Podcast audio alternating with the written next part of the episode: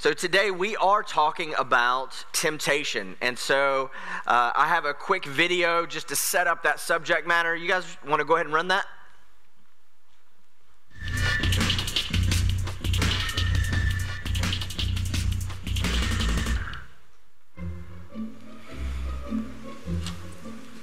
Okay, sit in that chair. All right, here's the deal marshmallow for you. You can either wait and I'll give you another one if you wait, or you can eat it now. When I come back, I'll give you two, another one, so then you'll have two. But stay in here and stay in the chair till I come back, okay? Okay. All right.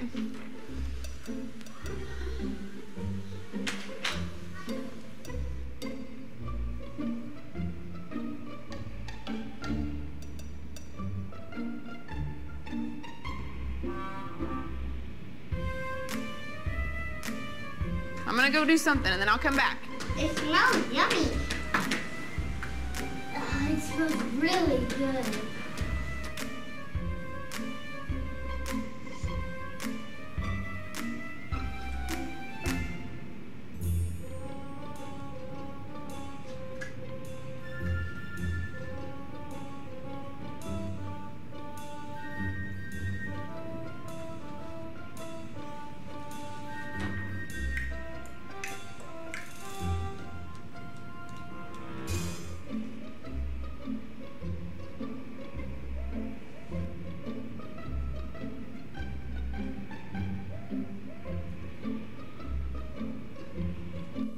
It's up to you. You can have it now or you can wait.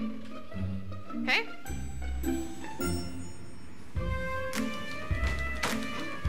I'll be back. Stay in the chair, okay?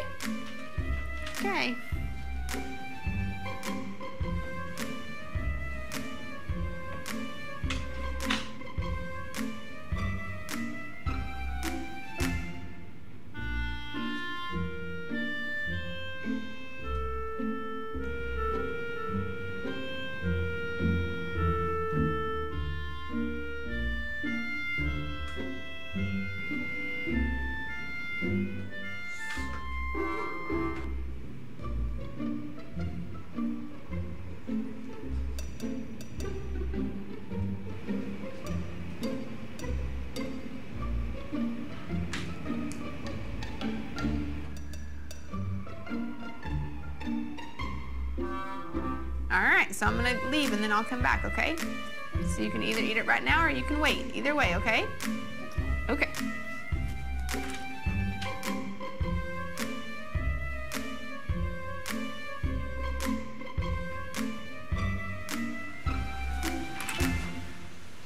How'd you do?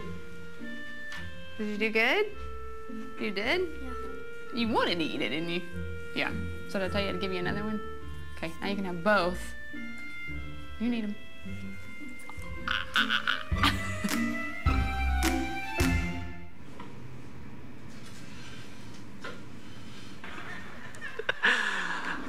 All right. And so today we are going to be talking about Paul's secret to overcome temptation. And so, if you would, grab your Bible or your phone and turn with me to Hebrews chapter 12. And I, I want to take a quick poll. How many of you have ever been tempted to sin? Raise your hand. Yep, that's what I thought. You are a sinful bunch. My hand was up too. It's okay. And so, how many of you have ever given in to that temptation and sinned? Raise your hand. Yeah. So, no serious Christian is excited about falling into temptation. Eh, But in Hebrews chapter 12, Paul says this.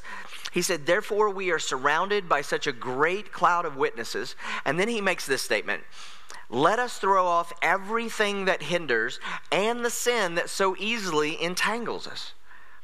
And we have something on the inside of us, on each and every one of us have this, that wants to run our race that's marked out with us or for us with perseverance. We want to win that race. But there are these things that hinder us. There are these roadblocks in our lives that are called temptations. It could be something as simple as temptation to be lazy, or it could go all the way to the temptation to murder your coworker. and then everything in between. We are constantly bombarded with temptation. It's true. And the sin, the, the, can, this sin can very, very easily entangle us. But the thing is, is that it's, heart, it's our heart's desire to fulfill our destiny, to have what God wants for us, and not to be entangled with these things that will keep us from that destiny. Is that right? So it begs the question if we want God's desire for our life, the destiny that He has put on the inside of us to come to pass, and we don't want to be entangled with the sin, with temptation, we don't want to succumb to temptation, then why is it that we as humans, as Christians especially, have such a hard time with this? Well, that's what we're going to unpack today. And so I would like for you to turn to Romans chapter 7. And Paul really kind of lays it out why we have this problem. And he also talks about what causes that problem. So let's look at Romans chapter 7 and verse 10. And so this is Paul. He says, I found that the very commandment, the commandment is talking about the law, the to dos, the musts and must nots that the Bible gives us what's right and what's wrong. And it says that the very command that was intended to bring life actually brought me death. And what he's saying here is that because of the sinful nature of man, whenever we are giving a rule, a law, guess what we automatically want to do? The exact opposite. It's born in the heart of our children, too. A child cannot have any interest at all in something, but the moment that you tell them not to touch it, guess what they want to do? They're going to go straight to it.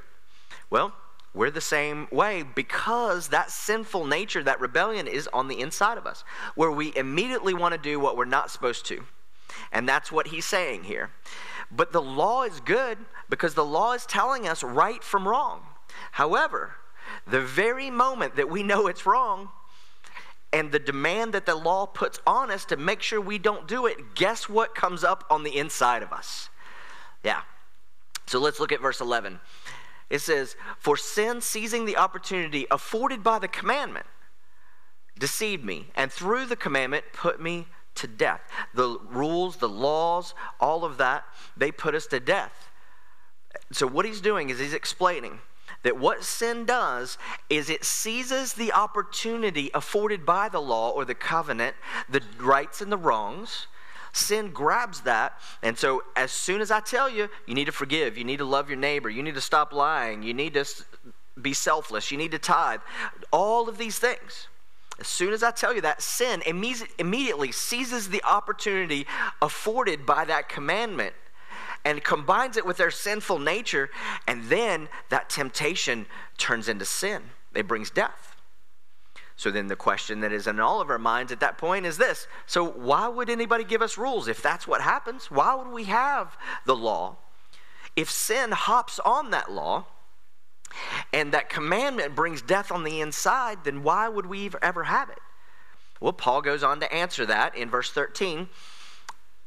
He says, So did that which is good then become death to me? In other words, did the law, the perfect, true word of God, right and wrong, that which is good, did it become death to me? And he answers and he says, By no means. Nevertheless, in order that sin might be recognized as sin, you see, this is a step on the way to where we want to go. That sin has to be recognized as sin. And so, what's good, the law, the commandments, it takes that to bring about my death so that through the commandment, sin might be utterly sinful. In other words, it flushes out the sinful nature in us so that we can see, ah, I am not good in and of myself. I'm flawed. I'm sinful.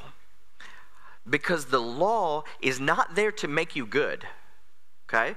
The demands of the law are there to show us that we inherently, in and of ourselves, are not good. That we have a sinful nature that is keeping us from our destiny. So then let's look at that next scripture. It says so Paul says this, I do not understand what I do. For what I want to do, I do not do, but what I hate, I do. And so this is what we all go through, right? Is we want to do better. We want to do the right thing, but we don't. And when we look back at the things that we do, out of our sinful nature, we hate those things. Like, what was I thinking? So, why is this such a struggle? Let's go to verse 17. It says, verse 17, Oh, I'm sorry, it's right there. Good job, guys. You're right on it. So it says, As it is, it is no longer I myself who do it, but it is sin living in me. For I know that good itself does not dwell in me, that is, my sinful nature, for I have the desire to do what is good, but I cannot carry it out. So when Jesus comes in and the Holy Spirit comes in and changes everything, that all changes. We'll get there in a minute. But the Bible says that we're all born with a sinful nature. And that sinful nature is always there.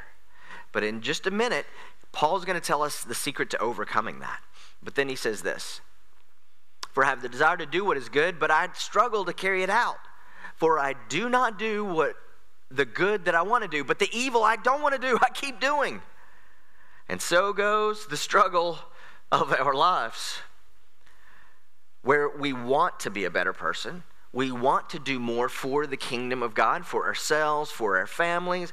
We want we realize that there is a lost and hurting world, and we want to step out and be a light to that world. We want to fulfill our destiny. And yet, sometimes we find ourselves doing the very thing that we don't want to do that short circuits that. So now let's look at verse 21. And um, so he says, So I find this law at work. Although I want to do good, evil is right there with me. And, but I, and so on the inner being, I delight on God's law. It says that I delight in God's law. I see the life in it, I see the good in it. And then verse 23 says, But I see something else. I see another law in work at me, waging war against the law of my mind, making me a prisoner to the law of sin that's at work in me. So here's what he's saying. When I look at what the Bible tells me to do, what the Bible asks me to do, I see the wisdom. I see the purity. I see the good in that. And I delight in that. I'm excited about it. But then there's this other law that wages war against that law.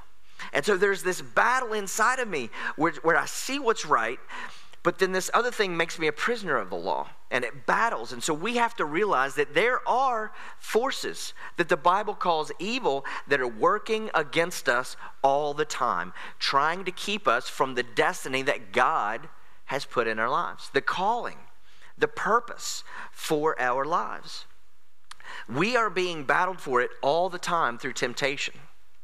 And so Paul asks this question why is it that the law itself, what God asked me to do, actually brings death when we try to do it, when we try to measure up to it?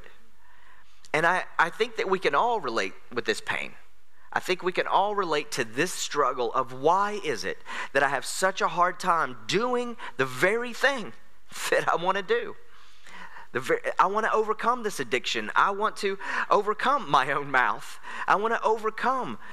Um, I want to stop gossiping. I want to stop being negative. I want to stop being angry all the time. I want to stop overreacting. I want to start standing up for myself, for the kingdom of God and what I believe in. I want, I want, I want. There's all these things. And you can fill in the blank, and I can fill in the blank. We all have the thing or the things that we know we need to overcome and we want to overcome. And so then in verse 24, he ends with this. This is the way we feel. What a wretched man I am. Who will rescue me from this body that is subject to death? Who's going to rescue me from this sinful nature, this situation, this mental anguish, and this spiritual anguish? Why do I do this to myself? I want to do better. I want to be better. I want to be more like Jesus. I want to be his hands and his feet in a hurting and dying world. I want to be a, a, light to the world around me. We want to fulfill our destiny and our purpose, but our sinful nature is subject to death. It keeps overriding those desires and those passions and, and the path to the calling that God has put on the inside of us. But the good thing is that Paul doesn't just leave us there, he doesn't just explain our demise. And so, as he's going into chapter 8, he says this in 25. Let's go back one. He says, Thanks be to God who delivers me through Jesus Christ, that although we experience all these things, there is an answer. And the answer is actually pretty practical when you get into it. It's not just, you know, Jesus died and everything is good. And what you see that how easy and how simple this is, it's going to blow you away. You're going to think, why did I know this?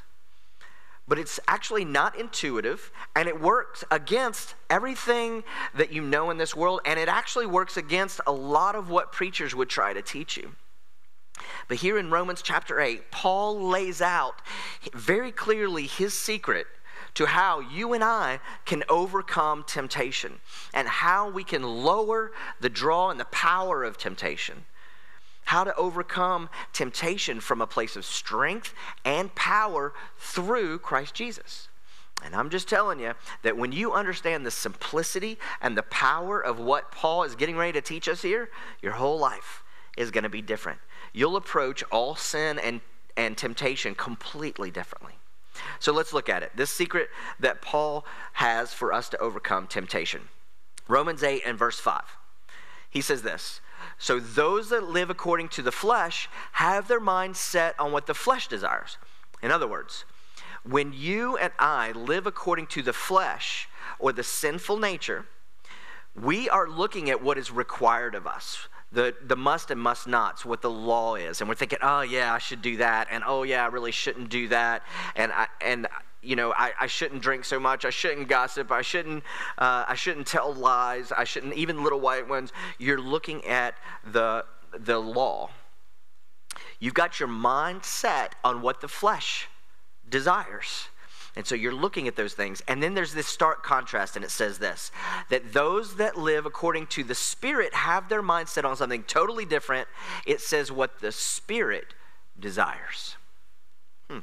And this is a huge dichotomy here, is because when you're looking at what you're supposed to do and not supposed to do, and all of that, then that sinful nature pops up on the inside of you just like a child and it flares up. And so that's when we run into failure is when we're focusing on those things, the demands, what the flesh desires and the demands that are with them. So when we look at what the Spirit desires, we're not looking at what we have to do, but listen, we're looking at what the Spirit desires of us. And so when I'm looking at what does God call me to do? What does the Spirit desire for me? What is my destiny that's on the inside of me? Listen, if you want happiness in life, fulfillment, accomplishment, you can't look at just the things that you can and, and can't do. You've got to look at your destiny. What pleases the Spirit in your life? What is the Holy Spirit desire for you? In other words, what is your destiny and your purpose? And so here it is in its simplest form. If you are focused on the demand of the law, it will rob you of your destiny me say that again. If you are focused on the demand, right and wrong, you will rob yourself of the destiny, what the Spirit desires. Because every time you focus on what I have to do, what I can't do, all of that, you rob yourself of looking at what God has called you to do in your life. Because, see, those demands, those have tos, are only stepping stones to get you somewhere. And you've got to get your eye on the destiny that God put in you and not just focusing on the demands, the right and the wrong. So, if you're going to keep your eyes, if you're going to keep your eyes on the destiny that you're going to have, you're going to have to, first of all, and he goes through how to do this, how to keep our eyes on the destiny. First of all, is that you've got to keep your purpose before you, the end goal in mind. And this is exactly what Paul is saying here in go ahead and go to that next slide. Is that those who live according to the flesh have their mind set on the, what the flesh desires. So, oh, ah, I can't do that. I shouldn't do that. Oh, man. But see, those that live in the Spirit think about what the Spirit desires, which is much more powerful than stop lusting, stop gossiping, stop cheating, stop lying See, it's much bigger than that. It's much more than that. You have a calling on your life, you have a destiny from God. For instance, an example for me for ministry.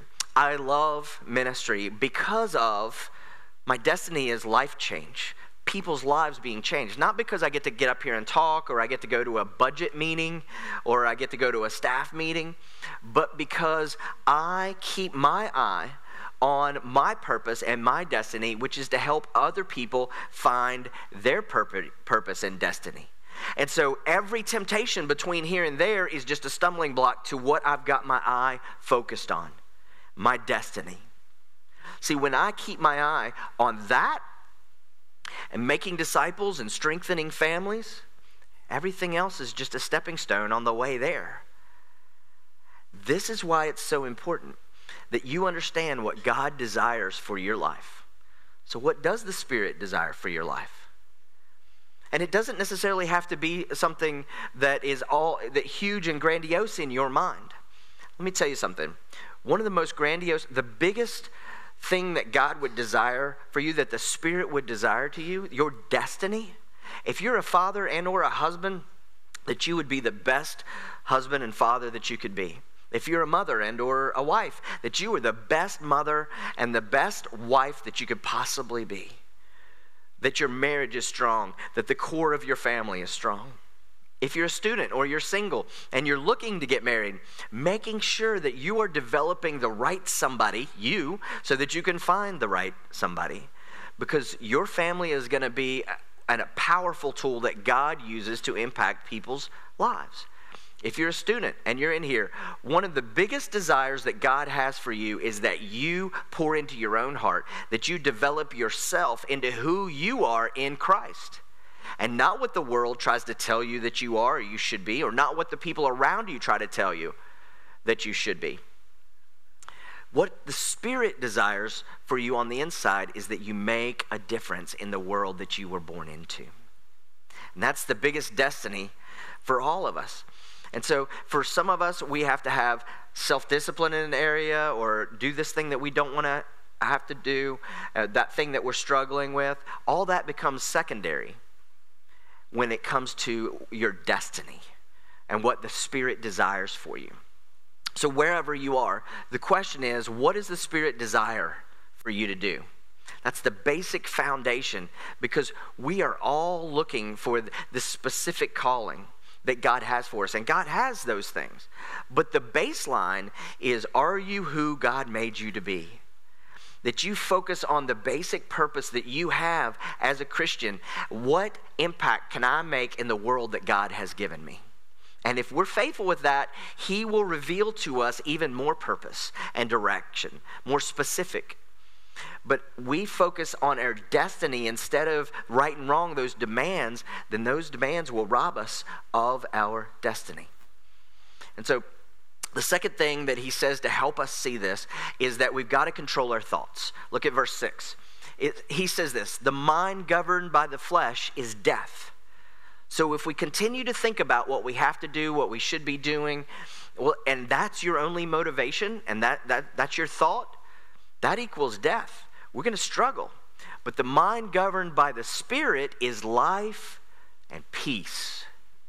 And I want you to notice here how much he's talking about our mind.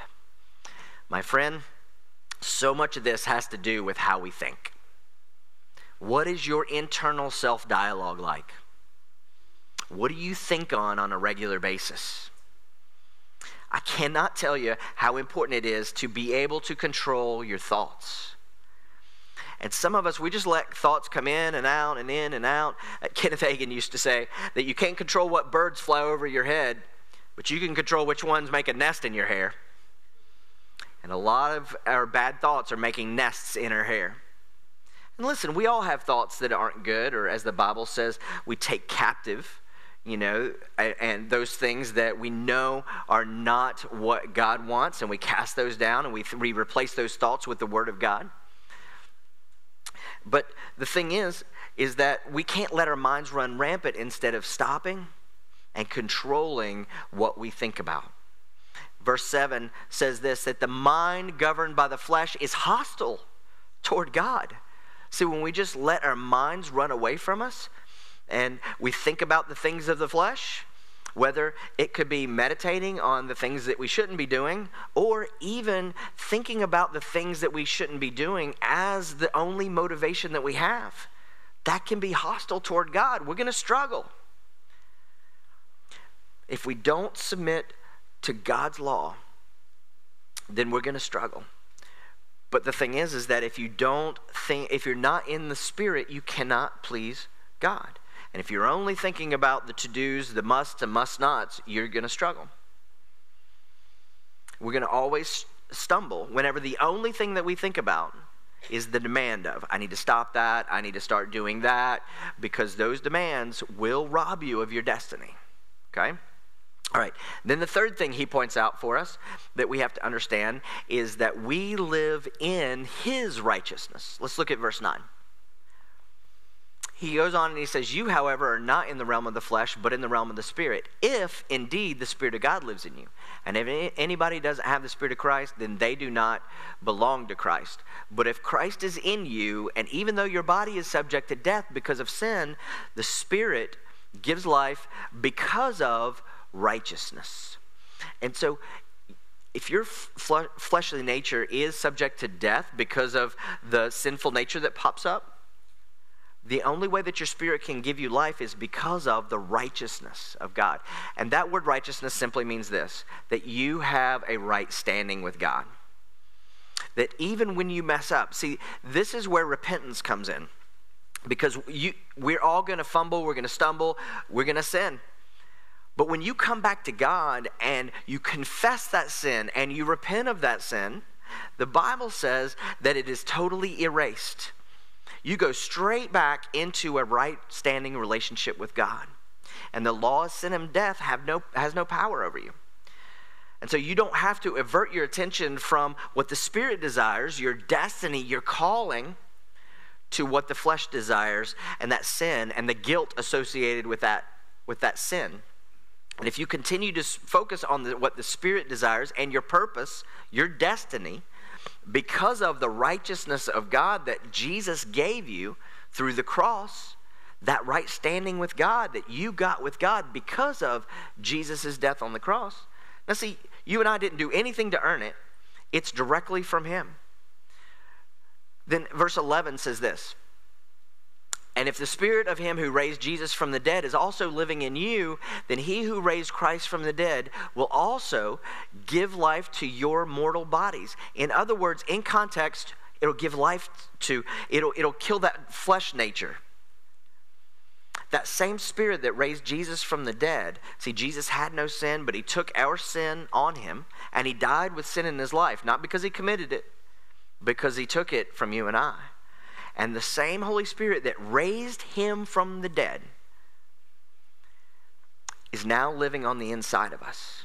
And the same Holy Spirit that raised Jesus from the dead will also give life to our mortal bodies. See, the mortal bodies that it's talking about in context is overcoming our flesh nature, that sinful nature on the inside of us. Because of the Spirit who lives on the inside of us, and focusing on what that Spirit and what the Holy Spirit desires for our life. That's our destiny.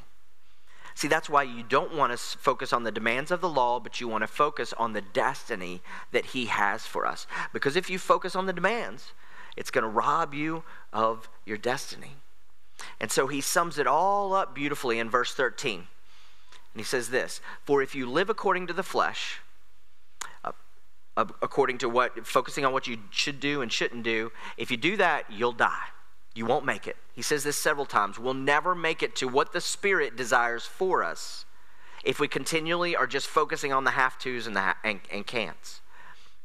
But if by the Spirit you put to death the misdeeds of the body, you'll, leave, you'll live.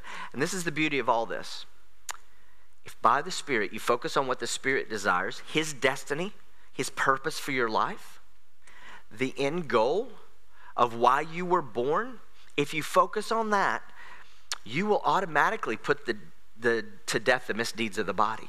See, all those things that I want to do but I can't do, and, uh, and all those things that I, that I want to do but that I, but that I don't do, all those things tend to take care of themselves if we are focused on the destiny that God gave us to do, what the Spirit desires. That we wake up every morning with a reason to get out of bed, with a purpose to get out of bed, focused on our destiny, on our purposes. That, and those purposes overrun the flesh and the misdeeds of the body, the sinful nature. That it overruns the desires of, it's overrun by the desires of the Spirit in our lives. That all the temptations that come to me, they're not worth it because I'm focused on the destiny and the, and the promise that God has given me and the purposes. That all those things, they lose their power when I'm focused on who He made me to be. The purposes of God in my life. See, this is the way. This is the way and, and what he means when he says, Walk in the Spirit, and you will not fulfill the desires of the flesh. And so I just want to challenge you the next time you're challenged with sin, you're tempted of the have tos, stop focusing on those what's right and what's wrong at the moment. And look beyond that that stepping stone that you need to get you need to get it right. But you look at the destiny and the purpose of your life and let it drive you let it motivate you to do whatever and you do whatever it takes to get from here to there because your destiny is so real. And in that moment your temptation shrinks this is what Paul's talking about because you're thinking about the end at the beginning. And you're counting the cost of doing the right thing or the wrong thing because you're focused on what the Spirit desires. This, my friends, is walking in the Spirit, being mindful of what the Spirit desires, the destiny that He's placed in our lives and in our hearts, the plan that He had for us before the foundation of the world. And I just want to challenge you to walk in that. Let me ask you a question. Do you think Jesus hung on that cross, was able to hang on that cross and pay that price because he was supposed to? Because of the demand? Hmm. See, he called it his cup. And he actually asked the Father, he struggled with it. He asked the Father, please take this cup from me. Please take this away. Let's do this a different way. So let's go back to the same scripture that we started with, Hebrews chapter 12. And let's look at that again. And one of the ways that Jesus overcame the temptation to disobey the cross, what, what he was supposed to do. Hebrews 12 1. We've already read this. Therefore, since we are surrounded by such a great cloud of witnesses, let us throw off everything that hinders and the sin that so easily entangles us. That's what we're talking about and run with perseverance the race marked out for us, the destiny that God had for us, the Spirit's desires for our life. And then, and here's the thing, he doubles down on the scriptures that we just read in Romans. How do we do this? Fix your eyes on Jesus, the pioneer and the perfecter of your faith, who he was our example. And listen, even Jesus had to do this. Watch this. For the joy that was set before him, he endured the cross. Even Jesus had to focus on his destiny, on his purpose to overcome the temptation. Yeah, he was supposed to hang on the cross, but he couldn't focus on what he was supposed to do. He was focused on, the, on what the Spirit desired, the joy that was set before him, his purpose, his destiny. It was what the Spirit desired, the joy that was set before him and I don't have a whole lot of time to go into it, but this goes all the way back to the creation in the garden. Do you remember God put a tree, the, tr- the tree of the knowledge of what? Good and evil. Satan's trick, even then, was to trick us as humans to focus on right and wrong instead of the destiny and the purpose that God had given us. And man fell into temptation and into sin simply by focusing on right and wrong and not destiny. It's right there, it's all through. It was why Jesus was put on this earth, and, and he had to focus on that. So let me ask a question What would it look like if we all did this? If we all kept our eyes on Jesus and we did what he did, and we keep our eyes on the joy of our destiny? And our purpose and our calling. I think that the church on planet Earth should be the most powerful change agent on the planet. And when we boil that down to our very lives, sitting here in a, ch- in a chair in Wake Forest, North Carolina, I believe that what God wants to do in each and every one of our lives and in our lives corporately as a church, that the Spirit's desires is that mankind know Jesus. That everybody in our life should know Jesus because of us and how we act and what we do but focusing on the destiny that God has placed on the inside of us instead of on the demands of the right and wrong to be a good example. See, that's what it's going to take for us to get there. The right and wrong gets easier when you've got your eye on your destiny.